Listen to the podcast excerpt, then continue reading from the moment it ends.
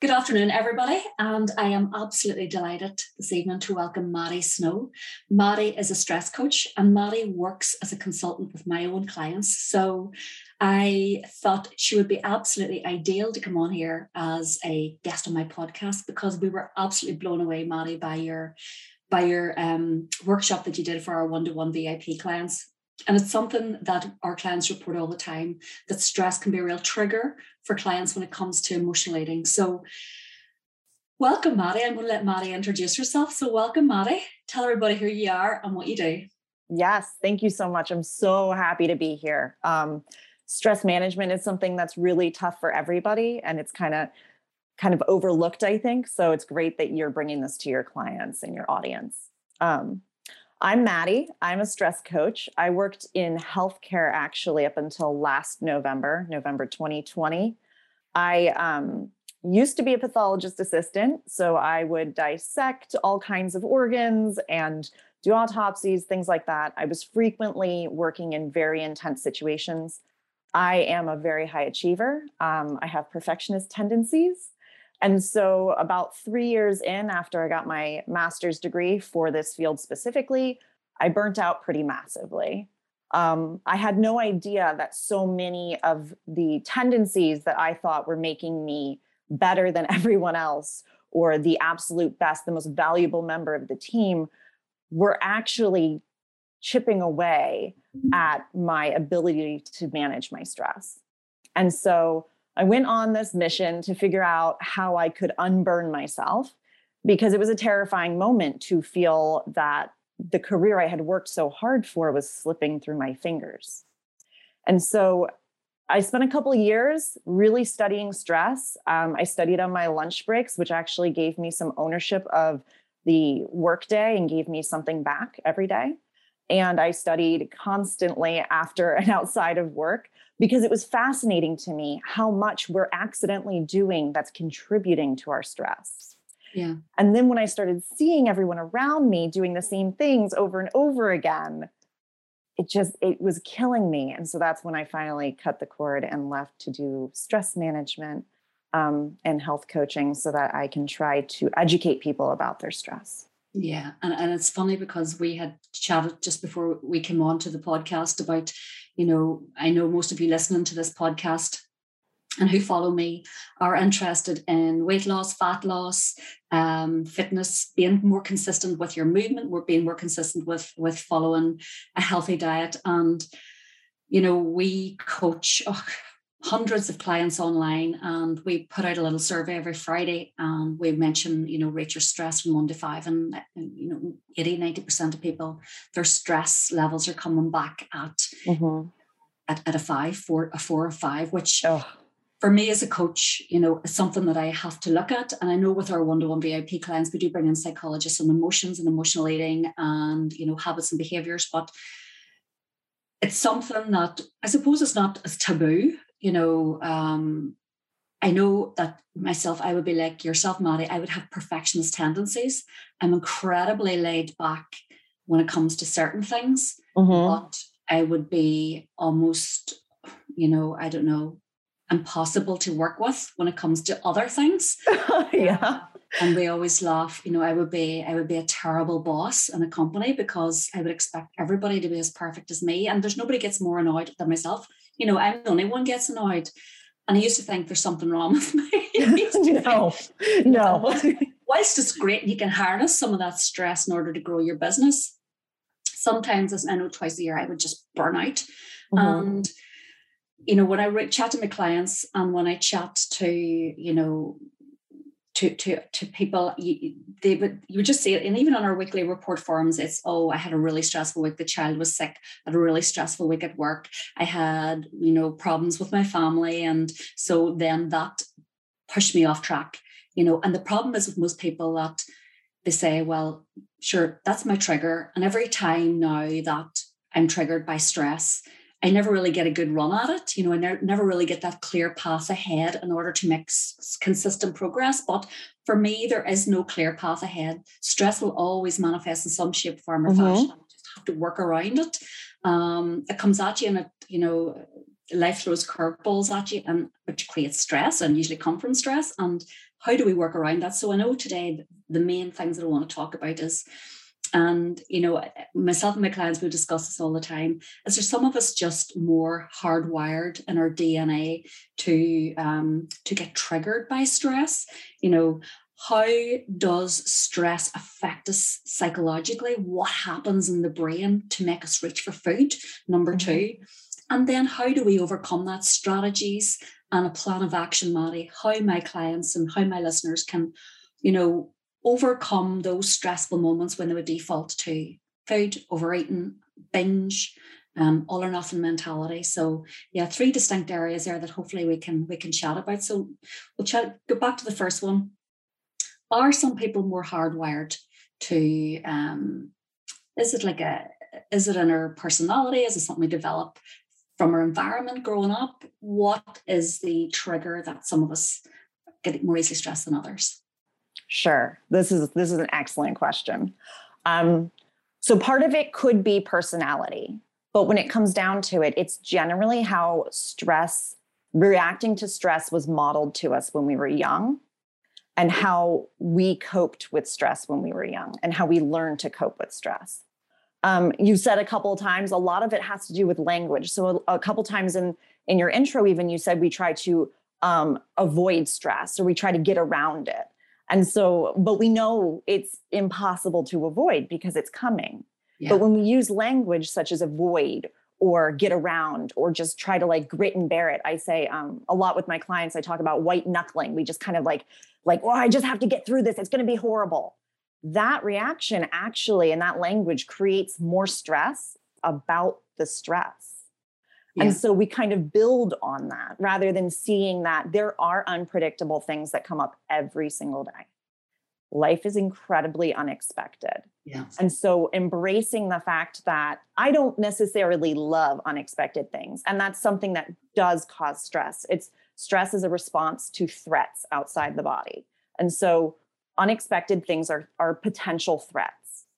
However, when we build those threats bigger by saying how horrible they are, I really don't want this. This is horrible. I'm being forced into this. It makes it so much more difficult rather than being more flexible, which I think comes into play when we talk about food and coping with, with food. A lot of times we look at the response to the stress and we try to fix that. And we're like, but how can I stop coping with food? I just need to stop the food. Well, if that's how we have learned is we cope with stress. What we need to do is start looking at how we can work with our stress so that we have a less severe reaction to the stress. And then that leads to potentially less coping at the end. And then maybe coping with food looks like having a couple things that are comforting. There's nothing wrong with having things that are comforting. We are humans. Food is part of our social order. It is part of what makes us happy. It's it's wonderful. So having those comforting foods is one thing the issue generally is that there's a large response to stress, which then requires a bigger response to coping, which is like all the chips rather than um, a couple of them. Mm. Crisps, um, excuse me. Crisps or chips doesn't matter. Whether you eat or any, it doesn't really matter. Um, so, so in terms of what actually happens in your brain? I know whenever you were doing the workshop for my one-to-one clients you talked about the um mm-hmm. the logical part of the brain and the amygdala and i yeah. just thought that was absolutely fascinating. Can you give our followers an overview of what happens? Because it's funny since that conversation madi i have really really tuned in to my responses. I've just probably come off one of the most stressful weeks i've ever had in my life and honestly I've used some of the approaches that you had coached our clients on. And I have to say, how I got through that week, I don't know, but I did. Mm-hmm. I, never, I mm-hmm. didn't kill anybody. I didn't shout uh-huh. at anybody. You know, there was no trauma. So explain that part to my followers because I just thought that was amazing. Oh, good. I'm so glad to hear that too. Um, so we have two parts of the brain. Like you said, the amygdala is kind of the alarm part of our brain. It's the most primitive part and it sounds off anytime there's something dangerous. It's basically in the middle of our heads. The whole front of our heads, right behind your forehead, is your, it's called your prefrontal cortex, but it is, it's the logical thinking part of our brains that make us human. The thing that allows us to have complex thoughts and complex problem solving is all at the front of your brain. So when the amygdala goes off, it sees it sees a threat, something unpredictable, something scary. It sends a message to your thinking brain, your the front of your brain, and it asks, "What is this? Is it a threat? And what should my response be?" And your thinking brain looks through all of your memories and comes up with what a response, um, mm-hmm. a logical response to this is.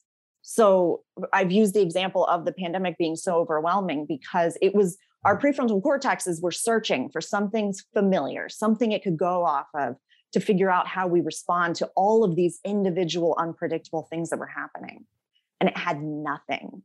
So then you had people reacting purely from a really primitive part of their brain, which just puts us in this spin cycle of stress. And so when you're talking about, and I love that you you're saying that you can kind of hear and feel those two parts of the brain. When you're talking about those two parts, that first shot of adrenaline that we have when, let's say, someone says something um, and we get defensive. You know, they come in and they say, Your presentation sucked. And you get that shot of, Oh my God, oh, oh, oh. that's your amygdala. It generally doesn't have words, it has a lot of feelings and it has that shot it gives it it shoots right to your prefrontal cortex and says this is a threat i feel defensive what do i do here and in that situation your prefrontal cortex looks at kind of what you've done in the past what other what you've seen other people do what your coping mechanisms generally have been and then it helps you respond appropriately.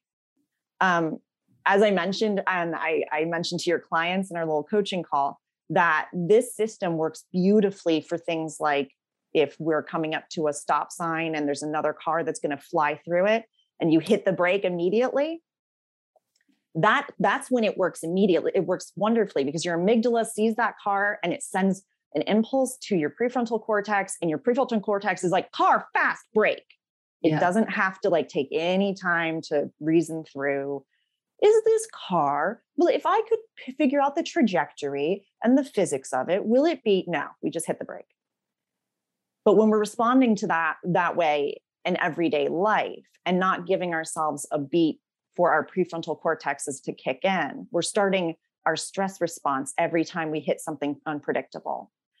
And a lot of times we start reacting rather than responding. So, um, in the, let's say at work, we get a lot of emails that come in. If we train ourselves to respond to every single email as it comes in, we start getting these little jolts of adrenaline, these little bits of stress every single time an email. And that's how we train ourselves to feel, which then develops this stress response around the email sound even going off. It becomes this huge stress around email because we've trained ourselves to feel that way rather than taking a beat and thinking, I can respond to this later. I'm going to take some time and give myself that space so I can come back to this. Um, and we're training ourselves because the amygdala is louder. The primitive part of our brain, it's uncomfortable and it's loud, and we want to do something about it immediately. But when we're training ourselves to constantly respond to that, we're keeping ourselves in that really heightened stress place and we're not able to actually think reasonably. Yeah. Yeah. It, it makes it makes so much sense, you know, because going back there to what you were saying about the family environment and the whole monkey see, monkey do, mm-hmm. and how mm-hmm. your parents, I suppose, reacted to stress, you know, it, it, it's amazing how you mimic your personal personalities. And, and I suppose that's the only way you've seen, you know, mm-hmm. how traumatic situations or problems were overcome and the the verbal responses to it, the physical responses to it. Mm-hmm. Um, so it, it makes total sense. But you know, it was um, I was speaking to a client there, speaking to a client on Friday, and um, we were talking actually what happened between you doing the, the workshop and doing uh, and and this today. I had a real stressful situation last week, and ordinarily it would have been for me. I suppose over the years I got used to not reaching for stress causes me to undereat it doesn't mm-hmm. cause me to overeat. There's two two stress responses I see with people, especially clients when it comes to food. There's um, overeaters and there's undereaters. I hold mm-hmm. stress in my gut, so my appetite leaves me. But Absolutely. My initial response was, um, you know, normally I'd have been like flying of the hand, going, "Oh Jesus Christ Almighty!" On the phone to my husband, but um, I was away writing a book um, for three days. And I was, I was in a mini lockdown, and somebody just dropped a bomb on me on Thursday. And it could have been a potential volcano that that could have just um, it, it was a critical piece of work that was needed for something really big. Put it like that. Um, and ordinarily I'd have been like a volcano, but I listened to you, Madi. The amygdala was uh, was on full red alert. yeah, all the all the horns were blaring. but uh, instead of instead of just reacting, you know mm-hmm. what I did was I went to walk, got the trainers on, didn't even take the headphones, went to walk, came back, rang my husband, explained to him, and I know the response that I took was a better response than I would have done before you had coached me. But Wonderful. it ended up it was all fine. It was all fine. Potentially it could have been a nightmare, but it was all yeah. fine. And the, yeah. talking about we, we were the same situation that happened to a client on Friday. And her um her child was sick and her mother was sick and she was running between a sick child and caring for her mother and she was getting no sleep and she was exhausted and she says ordinarily you know so we give her a few strategies and she was part of the session as well and we had talked about how the amygdala would have been ah you know mm-hmm. this can't be happening to me. Per me, what was me? Why is this happening to me? I deserve to sit down and eat a full packet of Doritos. You know, mm-hmm. I need a family mm-hmm. bag of, you know, caramel, Cadbury's caramel bites. you know, yeah. yeah. Take that step back and understand that, right? Okay, give it a lag time here. Let's get a wee bit of a lag period before mm-hmm. I respond by overeating. But it, it is, it's, it's under, I think understanding that process in your mind gives you a plan then, right? Okay, because you can feel the adrenaline, you can feel it. Man, yeah, I'm stressed. I can feel it. My heart palpitates. I 100%. get, you know, I get sweaty. I get warm. I get agitated. I know. I just know that I'm, I'm actually stressed in that moment. But the distraction then and giving yourself that lag period before you make a response, right, that's critical. So, you know, amygdala, prefrontal cortex. You know, mm-hmm. I'm I'm taking it. There's a bit of a. Is there a is there a a time, a lag period before the the amygdala sends signals to the, the front part of our brain, that prefrontal cortex? Is there is there like a, a period of time? There's very little time. It, it's right. it is it is like impulse. So that's the part of it where we can start, and that's what's tough is when we're so used to working off of that pathway, being mm-hmm. like, now I react from this. This uh-huh. is how I react. Uh-huh. It, can, it it can be difficult and uncomfortable to take a minute, like you're saying, and and instead go for a walk. Yeah. But I think the key is understanding exactly like you said, where when you know this is how it's working and you know that that initial flood of hormones is meant to keep you safe from a saber-toothed tiger. It's not meant to react to an email. It yeah. doesn't like our, and we're actually not even capable of a higher level of thought when we're in that amygdala place because it doesn't need to think. It just needs you to act. And yeah. so when when we can take that beat and cause that lag time so that we work through that initial moment, we're able to access way more problem solving than we were initially. And that's how we actually move through, like our modern problems are not saber tooth tigers. The answer isn't as easy as run. Yeah. It'd be great if it were. I'd like to just run sometimes. Yeah, yeah. But we need that access to that higher level thinking so that we can actually care for our loved ones or so that we can work through the work problem. Things like that. We need to be able to access a part of our brain that isn't online when we're immediately triggered by that amygdala. So knowing that gives you some power and empowers you, I think, to understand how you're working with your brain and say, I absolutely hear you. Like amygdala, you are right. This is unpredictable and it is frustrating. Yeah. But I want to go to a better place in my brain right now so that I can actually figure out what I'm going to do next about it yeah. instead of screaming. Which yeah, I, th- I, think what, what happens to a lot of clients is that the stress hits, there's no lag period, it's straight on for mm-hmm. the, the, you know, the, the biscuits and the chocolate mm-hmm. and the ice cream uh, or the, the alcohol and I need to cope with my stress. This is my default mechanism. It's making me feel good. It's my comfort mode. Mm-hmm. It's my comfort. It's my coping mechanism to eat.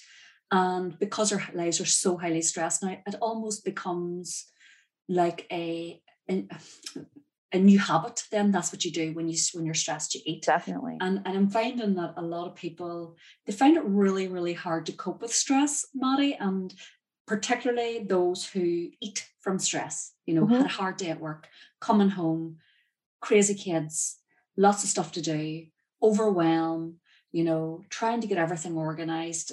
like I, I like I am that I am that person myself. I have it mm-hmm. all going on. And I know when I'm organized, I'm not stressed. But I also know when I'm well slept, I can cope with stress better. Yes. And I keep saying to clients about the connection between sleep and stress. Do you have any um, any any science on that, Madi? And and can you give our, our followers and our listeners any advice on sleep, how to cope with stress? Definitely. So stress is an emotional stressor, right? What we what we generally look at as stress. Um, the thing is, our bodies perceive physical stressors very similarly to emotional stressors. And I, I usually liken it to a bucket. We have one bucket for the day, and all of our stress, we pick it up at the beginning of the day. There's a little bit left over from the previous weeks or months, but we pick up our bucket. And as we're going through the day, we get emotional and physical stressors in there. Sleep deprivation, not eating enough, um, those kind of things are physical stressors. And so when we start the day without having enough sleep from the night before, we start with a bucket that's half full of stress. And now we're trying to mitigate and manage everything throughout the day. And we're navigating all the emotional stressors. And so that's why we have those really short tempers and really, and, you know, same thing when we're hungry, everyone calls it hangry. Well, it's a real thing, you know, it's a, it's a physical stressor. And when we lay on those emotional stressors on top of it, there's just no more room in the bucket. So sleep is absolutely, it's funny though, because, you know, increased stress makes less sleep and less sleep makes yeah. increased stress. Yeah. So mm. it's a, it's a tough cycle. Um, however, I, for the most part, from what I found with my clients, is having consistent routines that shut down at night. Having, if you work from home, having something where when you close your laptop, it's almost like a ceremonial closing of the laptop yeah. every day, something that disconnects you, and then having five or 10 minutes of something that you enjoy at night. Um, yeah. I told a story in our coaching call about how I had a, a client who decided that he and his daughter were going to dance around for a little bit before dinner every night after he was done with work. And so they danced around for five or 10 minutes, and he felt like that was the closing of his day, and he was yeah. able to move into his evening. Things like that give us less stress when we go to sleep rather than trying to push our brains through wake up, go to work, do the thing, get stressed at home. Now I'm going to put you to bed and you're going to sleep for eight hours. That's it's just not going to work that way. Yeah, and like if you even look at, you know, I'm a lot older than you, Madi, but you know, 20 years ago, you you got home from work at five o'clock, you closed your office door, you get into your car, you went home, and that was it. You know, you didn't have mobile phones constantly pinging notifications at you, yes. constantly. That is an excellent point. Yes. Rewind, reminding you of work, constantly reminding you of things that you have to do. And then you've got social media constantly remind you of the body that you don't have and the things that you should be doing that you're not doing, just to add more overwhelm and stress. Mm-hmm. And it's crazy, absolutely crazy. You know, it's no wonder, it's no wonder people are stressed to the eyeballs. And um, you know, I, I, always say to my clients, at the, especially at the start of a, a, nutrition, when they're trying to change their body and they're looking to drop a few dress sizes, you know, they want everything all at one. Give me the workouts. Give me, I can do 15,000 steps a day and I can diet on 13. Be a really aggressive with me. And I go, no, absolutely no chance. We take one thing and we do it for a little while because, as you say, dieting creates stress in the body. Overtraining creates mm-hmm. stress in the body. Mm-hmm. And you lump that into that bucket of stress that you're already talking about after two weeks is crash and burn. So, mm-hmm. you know, it's it's mad. There's just there's so much, uh, you know. I suppose for younger ones, it's their norm now. For me, I suppose coming, I've been sort of lived a life where half of it didn't have social media, the other half probably had social media, and you know, it's turning the phone off at night. As she said, closing the laptop, stop looking at the phone from eight o'clock. But we're just addicted to that phone, which is mm-hmm. just drive and stress so much more, Molly. You yeah. know, I see my own kids and I'm like shouting at them to turn the phone off, you know, and they're mm-hmm. up half the night. And then they're like zombies the next day. But, oh, yeah. you know, I, I, I don't know, this the next generation, I don't know. Good luck to the employers who have to employ children of today who are not half slept and who are addicted to social media. But, you know, that disconnect you know is there a time where you should say right turn the phone off i'm going to do something that's conducive to a good bedtime routine is mm-hmm. there is there like is there any I suppose ways that people can do that? Is there like a, a do you have any go-tos? Um, I generally, for me, it's reading a fictional book for 20 mm-hmm. minutes, something like that. And 20 to 30 minutes is generally enough time as long as you don't turn the stress back on at the end. Yeah. So you can't do a, a, you know, something you enjoy that's kind of calming for 20 minutes before bed, but then like just glance like with one half eye open at the phone. That that kind of you know, then you'll rev back up. The other thing I want to touch on is the fact that because we have access to so much, it is um, it's incredibly important that we're intentional about what our brains are taking in. So when you're talking about social media or what we're watching on TV and things like that, noticing um, people say that they they scroll mindlessly, and I recently did a post saying there is no such thing as mindless scrolling because your brain's always there. So even if it's subconscious, even if you're looking at these pictures of women or men that make you feel bad about yourself briefly and you don't even acknowledge it, the reminder is there. So when we're filling our feeds with things that make us feel like crap or make us feel like we're not working hard enough, that is going to be a constant reminder and little like bubbling in the back of our brains. So filling your feed with things that make you feel better or show you intentionally how you want to be in the world or how you how you want to have stress management, how different things that you want to be able to put in your brain, quotes, whatever it is, beautiful pictures, things that can calm your nervous system rather than looking at things that, like, oh, well, I'm not that. So I guess I won't be good enough tomorrow. And then you go to bed and you wake up the next day and you're not good enough. Yeah. Yeah, yeah. So for just just to wrap it up, then, um, Madi, for my follower, for the listeners of this podcast who are sort of hoping, right, highly stressed individuals who are overeating and default to eating every time they're stressed. Mm-hmm give me a plan of action, a simple one, two, three plan of action to to, to give these these folks to to make a start on how to cope with stress. Sure. So I think the first thing is identifying and acknowledging the fact that it's not you're not bad yeah. for stress eating and you're not bad for, you know, drinking because of stress. Those are things that we've learned to cope with. So I think not I think definitely what happens in these situations is we amp our stress up even more after the fact. We're stressed, we eat because we're stressed, and then we guilt and shame ourselves, which creates more stress. And then we don't even want to talk about it. We don't want to deal with it. It just it's it's like, oh. So if we can start helping ourselves and being a little bit more compassionate, asking yourself what led to that situation? What happened during the day that was the trigger? Okay, well, next time I have this trigger, what would I like to do instead of eating? And doing this when you have a calm mind. We're not going to do it when we're, like you said, when we are like face deep in things, it's, it is, it is what it is. And that's that reaction in that moment. So the next day, being able to look at that without judgment and saying, how do I want to help myself next time? Do I want to measure out a portion of what really is comforting to me so that I can visually see this is what I this is my stress snack. I eat it and this is this is what I give myself. Or do I want to go on a walk next time I have that trigger of getting too many emails or feeling at the end of the day overwhelmed and then the kids are there and everything? Like, do I just go outside and do some jumping jacks? Do I go on a walk?